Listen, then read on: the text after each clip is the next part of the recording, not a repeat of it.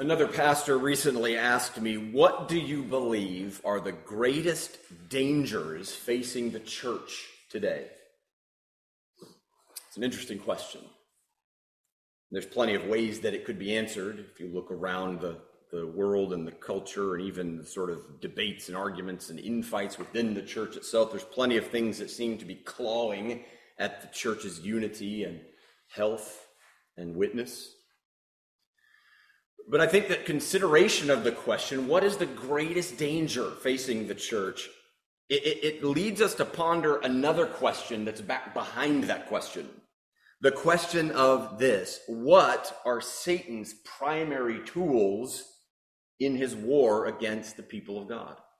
If we're going to identify the greatest threats, if you will, the greatest dangers to the church, it makes sense to consider the sort of tactics of the devil in his warfare against the people of God. Well, what is he doing?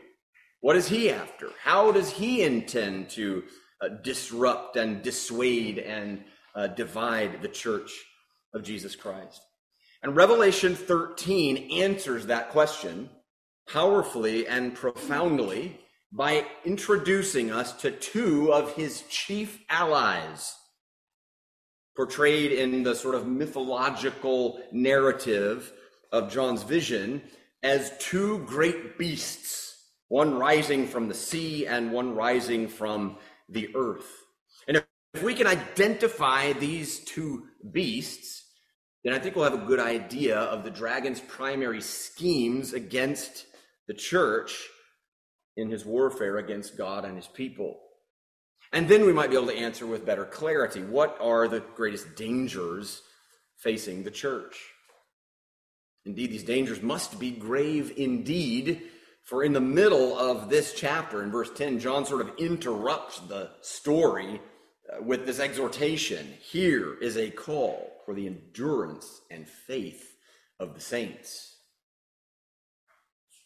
So, a quick overview of where we have come from before we jump into chapter 13. So, we're, we've begun the second half of the book of Revelation the vision of Revelation is divided really into two portions. The first 11 chapters looking at the conflict of the church on earth. So, in very kind of human terms, we see the church uh, at war against uh, human powers and authorities and pressures and persecutions and things. So, we see the, the church on earth under siege. And then, chapters 12 through 22, we see the same story, the same conflict, but from a heavenly sort of cosmic perspective. And indeed, we, we see this whole second half of the book unfolds as the drama between Christ and his conflict with the dragon. We were introduced last week in chapter 12 to uh, the dragon, who clearly uh, is a representative, uh, represents Satan himself, the devil, that ancient serpent, we call him. And so in Revelation 12, the, this vision began with a woman giving birth to a child. And we were told that that child was one that was to rule the nations with a rod of iron. Clearly messianic language, clearly pointing to Jesus Christ, the Messiah, the deliverer. And the dragon was waiting to devour the child when it was born. But the child was caught up to God and to his throne. And so the dragon was not able to devour the child. And so that was a picture of the exaltation of Christ after his death and resurrection, and he ascended into heaven. That exaltation of Christ after his victory at the cross and the empty tomb. He ascended to heaven, and the devil, the dragon, was thwarted. And so now the dragon has turned his attention to the woman's offspring, namely the church. And so chapter 12 ended in verse 17 with the dragon it says became furious with the woman and went off to make war on the rest of her offspring on those who keep the commandments of god and hold to the testimony of jesus. And he stood on the sand of the sea and indeed he summons in the verses we'll read today some allies one from the sea and one from the earth. So i'm going to read for you the whole chapter. It's 18 verses Bear with me as we read all the way through it. And as we read, I want you to notice the theme of parody, the theme of a mimicry of something of God. See if you can identify in your own mind as we read ways that something of God and his nature and his purposes and his work are parodied by the dragon and his allies. So, beginning in verse 1, chapter 13. And I saw a beast rising out of the sea with ten horns and seven heads, with ten diadems on its horns and blasphemous names on its heads. And the beast that I saw was like a leopard. Its feet were like a bear's, and its mouth was like a lion's mouth. And to it the dragon gave his power and his throne and great authority. One of its heads seemed to have a mortal wound, but its mortal wound was healed, and the whole earth marveled as they followed the beast. And they worshiped the dragon, for he had given his authority to the beast. And they worshiped the beast, saying, Who is like the beast, and who can fight against it?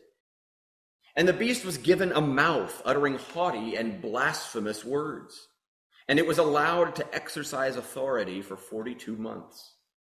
It opened its mouth to utter blasphemies against God, blaspheming his name and his dwelling, that is, those who dwell in heaven.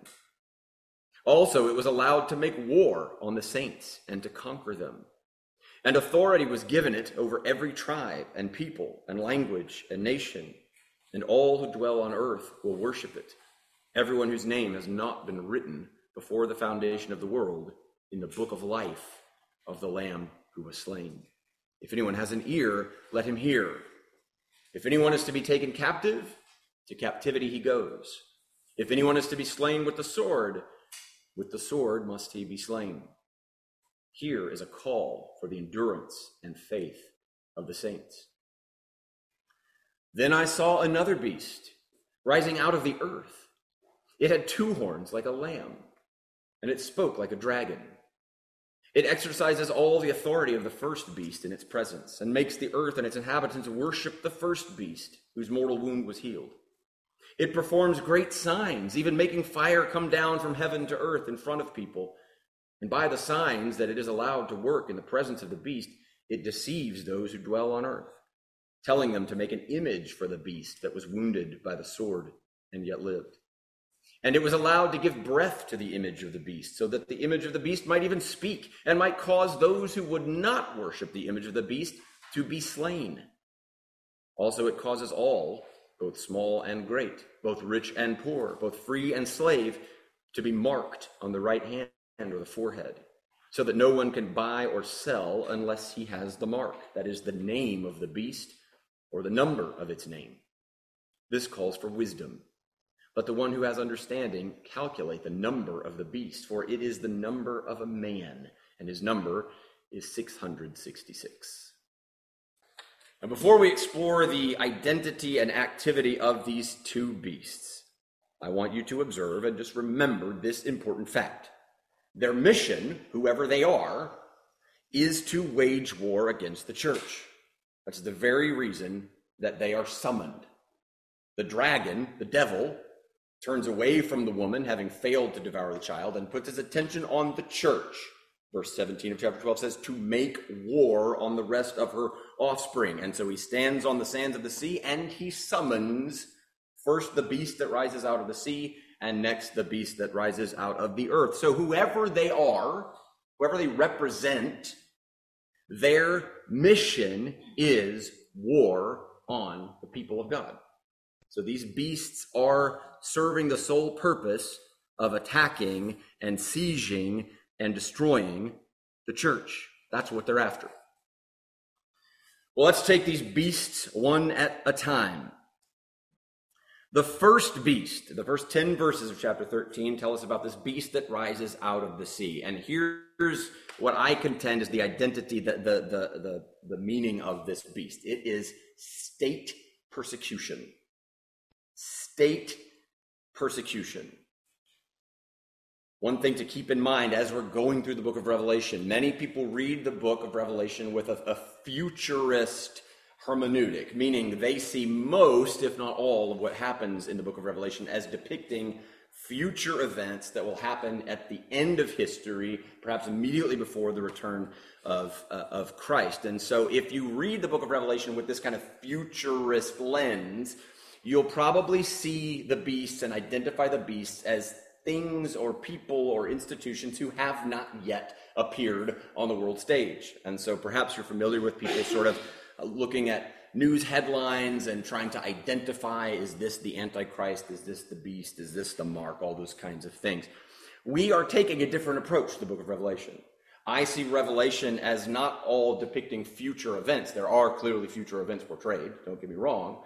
But the book of Revelation is a, is a, a, a cycle, or rather, it's a repetition of cycles that look at all of history and especially the age between the ascension of Christ and the return of Christ. So, this age that we live in is what is generally under evaluation. And so, I believe that it, it, it is more faithful to the way that Revelation unfolds to see these beasts not as merely things or people that will occur in the future, but things and powers and forces and people that we can identify even now, and indeed that John's first readers could have identified in their own day.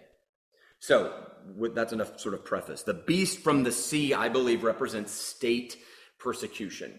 Now, here's the first parody that, that I see. And it's the parody of a sort of unholy trinity.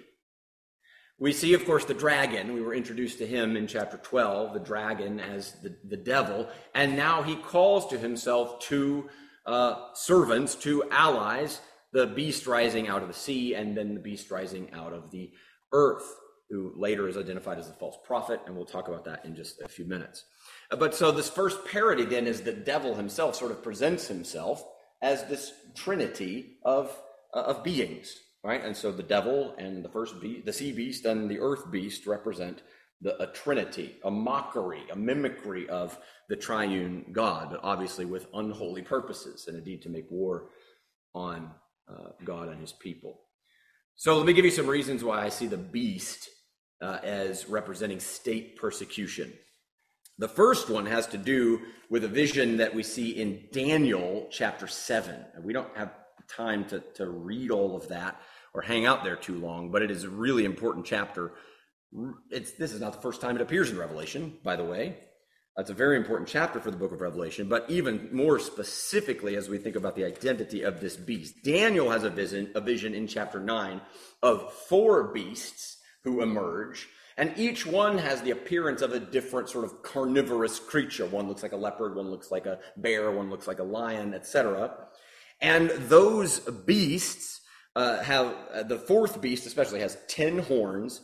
And the the book of Daniel tells us that those horns represent ten successive kingdoms, earthly kingdoms that will arise and make war on Yahweh and His people.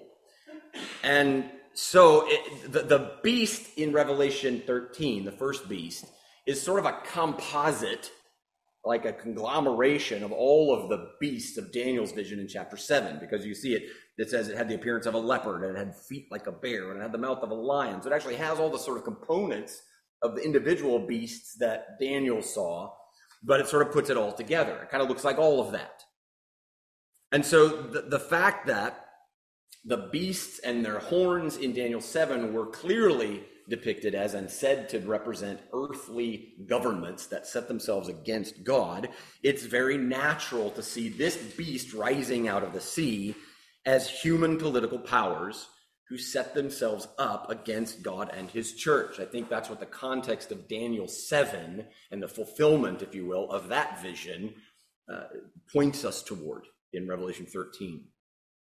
Another reason I think the beast is state persecution is that its appearance is that of ferocious carnivores, right? A leopard, a bear, a lion. These are ready to tear and devour their prey, right? These are fierce uh, beasts. They're images of power and of conquering. Indeed, governments uh, and government authority and military conquest were often depicted in that age uh, through the images of, of lions and bears and, and wolves and these kinds of powerful carnivores. Reminded, of course, of the language in 1 Peter 5 8, where Peter tells us plainly the devil prowls around like a roaring lion seeking someone to devour. So, whoever this beast is, Whoever this beast represents, he, he is ferocious and fearsome, and he aims to destroy.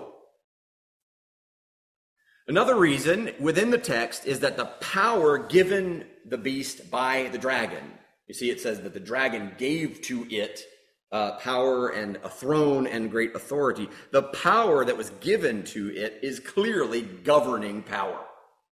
The mention of a throne itself points us to a monarchy, a kingdom, a dictator, right? Someone who is leading uh, a, a nation, leading a people.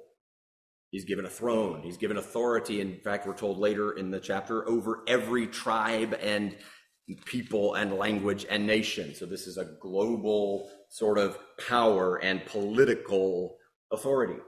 So it makes sense for the beast to be seen as state persecution because the power he's given in the narrative is specifically a governing power, a ruling power. In John's mind, and to his first readers, this almost certainly would have evoked the Roman Empire. Was not only the greatest world power of the day, but it was also notorious among Christians for its totalitarian demand of allegiance and homage We've spoken already in, in other places in Revelation of the, the Roman Empire's requirement of emperor worship. You had to participate in the imperial cult to even be included in the basic sort of economic realities of the day. You were excluded from the trade guilds and could not buy or sell if you did not honor and worship the emperor and name him as a, as a god or as a, a savior. In chapter 2, in Christ's letter to the church at Smyrna, that was very clearly going on as they were excluded from uh, the, the, the society and the economics of their culture. And Christ said that they were poor, but they were rich spiritually because they were trusting Christ and true to Him. So all inhabitants of the empire were expected to pay fealty and, and honor to the Roman emperor, worshiping him as a god in order to participate in the trade guild in their in their towns where they lived. And so as this beast is being described, who's given a throne and authority, and who is a it rules like a fearsome lion or bear, and he's seeking to devour and to destroy. And as he has authority over every tribe and nation and people and language, and he he there's economic discrimination for those who don't receive the mark or what, whatever that is. We'll get to that in a few minutes as well. It would make sense for these readers of John's uh, of John's book to think this is Rome this is clearly the Roman Empire.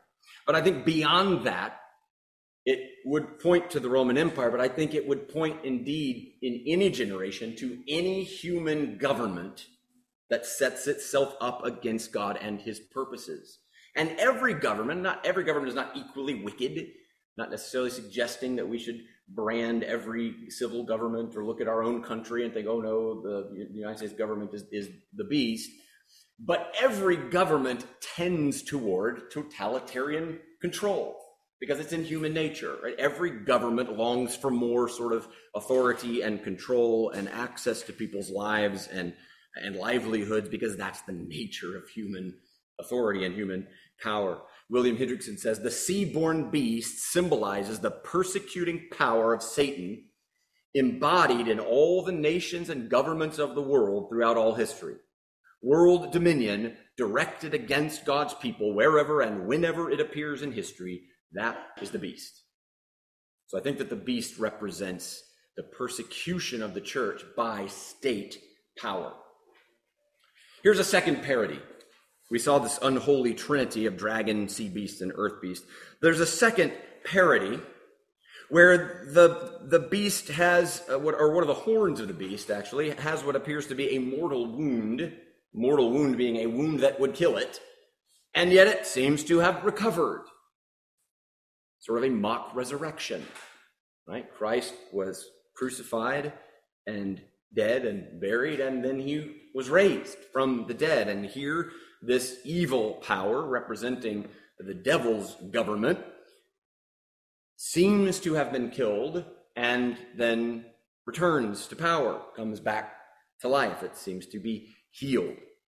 Now, if we're thinking of this beast as, uh, as a, a, governing authority, it seems that perhaps the empire seems to lose its power, at least for a time. Maybe it looks to be on the brink of collapse. Maybe it looks like it's been conquered, and then it rises back to power and prominence. And indeed, that happened in Rome. So if you consider the first century leaders uh, of the Roman Empire, uh, the, the notorious Emperor Nero in the 60s uh, was a very aggressive anti Christian activist and put Christians to death. And then he died, and some time went by, and people indeed thought that there would be a resurrection of Nero. Nero was going to return. And enough time went by that maybe that uh, expectation had sort of faded. But then in the 90s, the Emperor Domitian came into power, and he basically resumed the same level of persecution against the church. And Domitian was the emperor during the years when John most likely wrote the book of Revelation. So again, the readers of John's book in that century would have had in their minds the Roman Empire that had where the persecution had waned after Nero and now it's risen again through the emperor Domitian. And so perhaps this mortal wound is the apparent faltering and collapse of the empire and then its sort of sudden return to, to power. The beast blasphemes God and his people. He makes war on the saints and he conquers them. We're told that he was given the authority to conquer them for 42 months. There's again that period of time, that three and a half year period of time. We saw it in chapter 11, verse 2, where God said that uh, the, the city of Jerusalem would be, would be trampled for 42 months. We saw it in, in uh, Revelation 11 3, where he gave power to his prophets to prophesy, to give witness for that same period of time, for, for 1,260 days. We saw that in chapter 12, verse 6, where the, where the dragon uh, went after the woman, and the woman fled to the wilderness where she was nourished, we're told, for a time and times and half a time, which is three and a half years. If a time is a year and times is two years and a half a time is a half a year, you get that same period of time. And again, I believe that every time that time frame emerges in Revelation, it's not a future tribulation that's to come, it's this present age. It's this evil age between the ascension of Christ and the return of Christ. And so the beast, this state persecuting authority, is given authority by the sovereign God for this age to pressure and persecute and conquer the saints. Not to conquer them in the sense of utterly destroying them, not to conquer them in the sense of wiping out the church from the earth, but in the sense of exercising earthly power over them and indeed bringing harm and even death upon them. So all of these things show uh, the, the, the devil and this first beast at work in evil governing authorities that seek the harm of the people of God. What's the effect of the beast upon people? Right? So you see him doing uh, all of these things to, to the church. Well, people on the earth, it says, uh, marvel at him and they follow him. Look at verse 3. And it says they worship the dragon because he gave the authority of the beast, and they worship the beast. And who is like the beast? Who can fight against it? And so there's there's worship and homage and honor paid to the beast. Worship here representing uh, allegiance, subservience,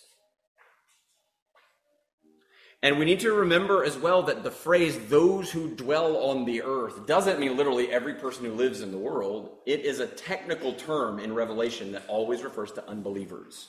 Those who dwell on the earth are the people who do not belong to Jesus Christ. They are the people who have rejected God and who are unbelievers. And so those who dwell on the earth, unbelievers, give their homage and their loyalty and their uh, allegiance to these governing systems. It's made even more clear when it says, in verse 8, it says, All who dwell on the earth will worship it. And then it gives even more specifically, everyone whose name has not been written before the foundation of the world in the book of life of the Lamb who was slain. The Lamb has a book, and there are names in this book. And the names in the book were written there before the foundation of the world. And the names in this book represent those who belong to God through faith in Christ.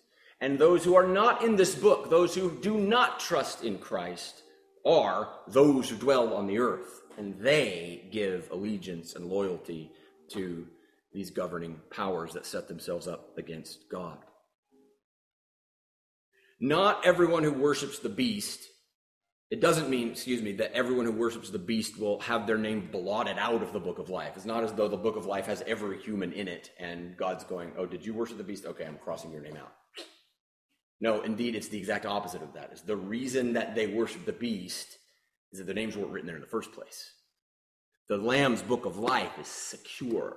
The names that are there don't get blotted out, as Jesus said to one of the churches in, uh, in Revelation 3. The, the names in the Lamb's book of life are there for good. So those whose names aren't there are those who worship the beast. And so the central exhortation in this chapter, which comes to us in verse 10, is indeed the same as the central exhortation of the entire book. And it's simply this stay true to Jesus Christ, no matter what.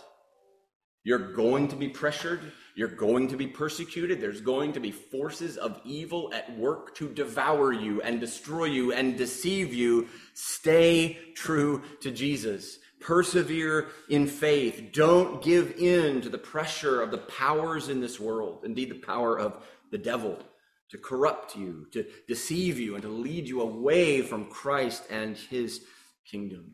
Here is a call for the endurance and faith of the saints. The battle is fierce.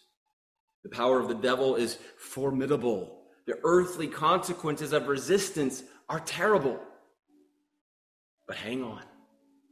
Submit to the sovereign will of God, even if it means captivity or death. That's the message of the book of Revelation. That's the message of chapter 13. So the first beast that the dragon summons rises from the sea and represents the persecution of the people of God by state authorities, by wicked totalitarian governments. And so, it's the power of Satan behind the Roman Empire and behind Nazi Germany and behind communist China and indeed any human government throughout the age that opposes God and persecutes his people. And in verse 11, we're introduced to the second beast. And his work is very closely related to that of the first. And I would identify the second beast as false religion. If the first beast is state persecution, the second beast is false religion. In fact, this second beast is identified as the false prophet in several subsequent passages in Revelation. In Revelation chapter 16, verse 13, in Revelation 19, verse 20, and in Revelation 20, verse 10 the beast is the second beast is referred to by the name the false prophet. And so you hear of the dragon and the beast and the false prophet that again that unholy trinity. And so the second beast and the false prophet are one and the same. And so this beast this prophet is the mouthpiece of the sea beast right? The sea beast is the persecuting state and the false prophet is, is his mouthpiece is his propaganda machine for the totalitarian church persecuting state. And the prophet, he, he is the, the prophet of Satan's false religion.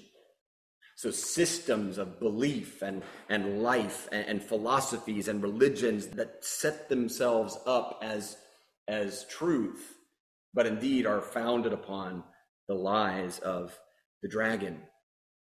William Hendriksen says the second beast is the lie of Satan dressed up like the truth. So I want to point you to a whole succession of parodies here. These verses are filled with these sort of mimicries, these mockeries that the devil and his allies present. So the third parody that we come across is, is the way that he presents himself. It says that he has two horns like a lamb. And so who do we think of when we think of a lamb? We think of Jesus himself, who was presented to us in Revelation uh, 5 as the Lamb of God, standing as though it had been slain. And so the Lamb throughout Revelation is Jesus. the one who was slain for his people. And here, the false prophet, the propagandist for the state persecuting powers of Satan, appears like a lamb, two horns like a lamb. He's, he's gentle, he's, he's harmless, he's disarming, right? But notice, he speaks like a dragon. He speaks like a dragon. Who's the dragon? The devil. It's Satan. Don't be fooled. His appearance is gentle and welcoming like a lamb, but his speech gives him away. He is an agent of Satan in the world. And the main thing he does is to point people toward the first beast. And here's parody number four he mimics the work of the Holy Spirit. Because we're told of the Holy Spirit of God that his ministry is to shine a spotlight onto Christ. The Holy Spirit isn't trying to get people's attention and saying, look at me. The Holy Spirit is saying, hey, look at Christ. That's the whole ministry of the Holy Spirit. If you look throughout the New Testament, he is pointing people to Jesus. Put your faith in him, and he's applying the work of Jesus to the hearts and souls of, of believers. That's what the Holy Spirit does. And here, the false prophet does not seek his own power and glory, but the glory of the first beast. Everything he does is to say, hey, look at the power of the beast. Look at the beauty of the beast. Look at how the beast was killed and came back to life. The, the prophet is pointing to the beast, thus mimicking the work of the Holy Spirit. It even, parody number five, mimics the miracles of Jesus. We're told that he would perform powerful signs. Look at verse 13. He performed great signs, even making fire come down from heaven to earth in front of people. And by the signs that it is allowed to work in the presence of the beast, it deceives those who dwell on the earth. Now, these signs may be actual miracles performed by demonic power. Jesus warned in Matthew 24 24 of false Christs and false prophets who will arise and perform great signs and wonders to lead many astray. So perhaps as the days draw nearer to the end of the age, the intensity and visibility of the devil's displays of power may increase. And so these could very well be actual physical miracles that some power or some propagandist on behalf of the power uh, actually performs. But nevertheless, it parodies the, the miracles of, of Jesus. There's a sixth parody in the mark that the followers of the beast receive. Look at verse 16. It causes all, both small and great, both rich and poor, both free and slave, to be marked on the right hand or the forehead, so that no one can buy or sell unless he has the mark. That is the name of the beast, or the number of its name. So the name of the beast is on the forehead or the right hand of all of those who follow the beast. And that is a mimicry, a mockery of the name of God that was placed on the forehead of the 144,000 in Revelation 7. And by the way, they're going to appear in the next chapter. Chapter 14 begins with John looking, and behold, on Mount Zion stood the Lamb, and with him 144,000 who had his name and his father's name written on their foreheads. So we're even reminded in the very near context of that mark. I don't think it's a literal mark, I don't think it's a physical mark. Everybody who belongs to Jesus has the name inscripted on their forehead. I don't think it's literal. It's just a representation of their belonging. When God uh, put the name of himself and his city and his Christ on the foreheads of the 144,000 in Revelation 7, it was to seal them. It was to mark them as belonging to him. And in the same way, the false prophet will cause his subjects to receive a mark to indicate their allegiance and that they belong to him, that is, to Satan. They won't necessarily think of it that way. Those who receive this mark, this, this symbolic mark of the beast, probably don't necessarily recognize, oh, yeah, I've got Satan's name on my head. Isn't that cool? But that's what it is. That's what's back behind the allegiance. That's what's back behind the demand for subservience. If you're going to participate in the economic realities and life of the of the kingdom, you have to have this mark. Namely, you have to show that you belong, that you submit.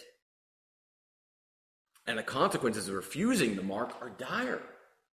Economic discrimination, it says here, you can't buy or sell unless you have the mark. Possibly death, A few verses ago, it said that, the, that he would cause those who would not worship the image of the beast to be slain. So those who say no thanks to the mark, who say no, I'm not going to submit to the totalitarian state persecuting or, or per, church persecuting power of the state, they may be killed.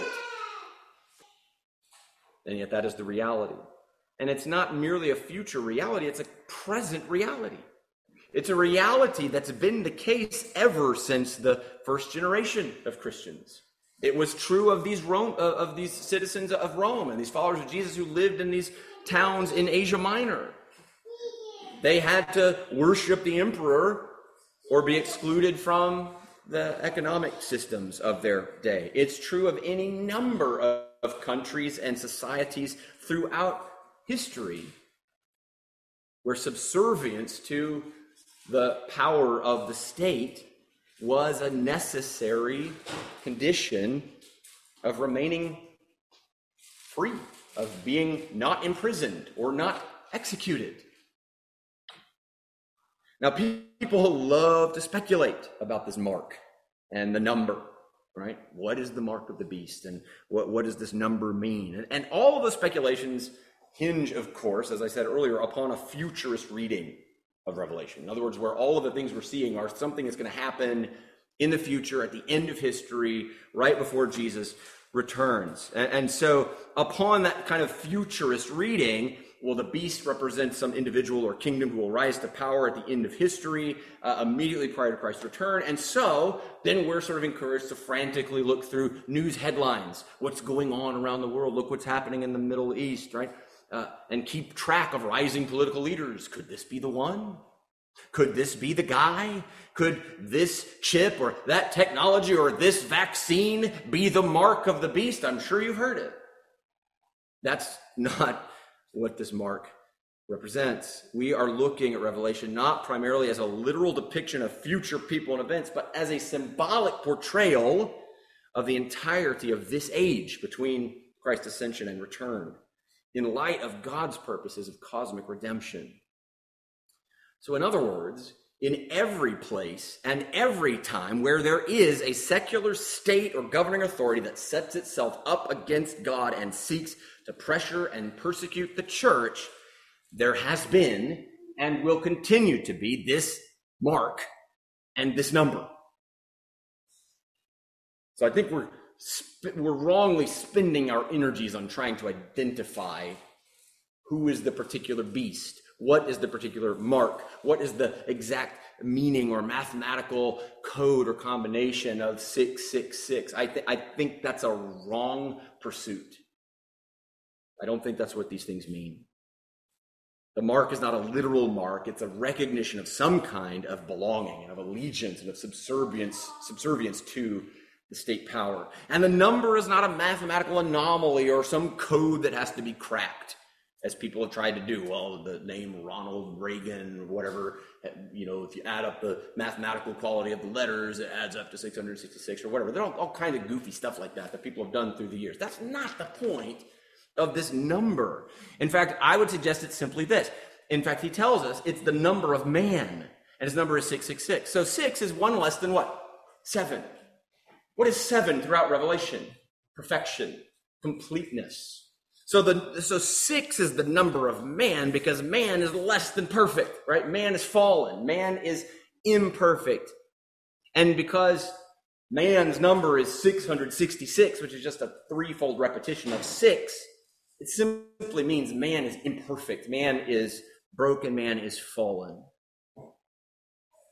So again, I don't think we're necessarily going to actually start seeing the number 666 showing up on somebody's head or in somebody's bank uh, you know, wallet chip or whatever. I don't I don't think that that's what we're going to see.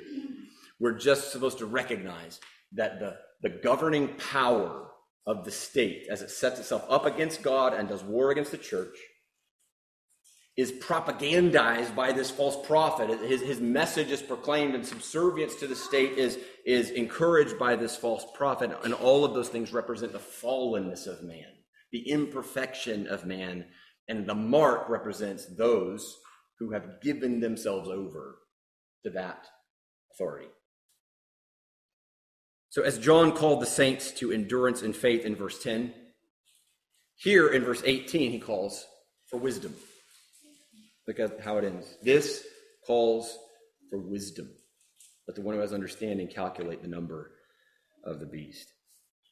And it's appropriate that he calls us to wisdom when what he's talking about is recognizing lies. The false prophet is a liar. The false prophet presents the false religion of the world that the devil is constructing. And I think of the, the, you could kind of think of the two halves of Revelation 13 like this. When the threat against the church is domination, what's needed is courage to endure. That's what he calls us to in verse 10. When the threat is domination, what's needed is courage to endure. But when the threat is deception, that's the work of the false prophet. When the threat is deception, what is needed is wisdom to discern. Wisdom to discern. Indeed, we need wisdom to identify counterfeit gospels and false ideologies, to recognize and reject empty philosophies and vain religions devoid of God's truth and powerless to save sinners. Whether it's world religions like Islam, Buddhism, Mormonism, or it's godless worldly philosophies like secular humanism or expressive individualism or even Christian nationalism. The church needs wisdom to discern these errors in order to remain faithful to the truth of God and avoid being led astray by the devil's deceptions. This calls for wisdom. So, beast number one is the state's persecution, and beast number two is false religion. It's, it's the systems of belief and the philosophies of the world that oppose God and confront and contradict his truth and that deceive people and lead them astray. The question I started with was what are the greatest dangers facing the church? And Revelation 13 really gives us two answers by introducing us to the primary agents that Satan employs in his warfare against God's people domination by state persecution and deception by false religion.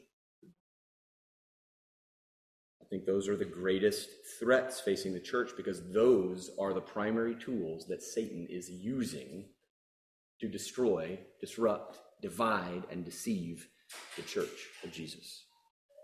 And the church will only stand faithfully against these pressures if the Spirit of God grants us endurance and faith and wisdom to resist the dragon and his powerful allies.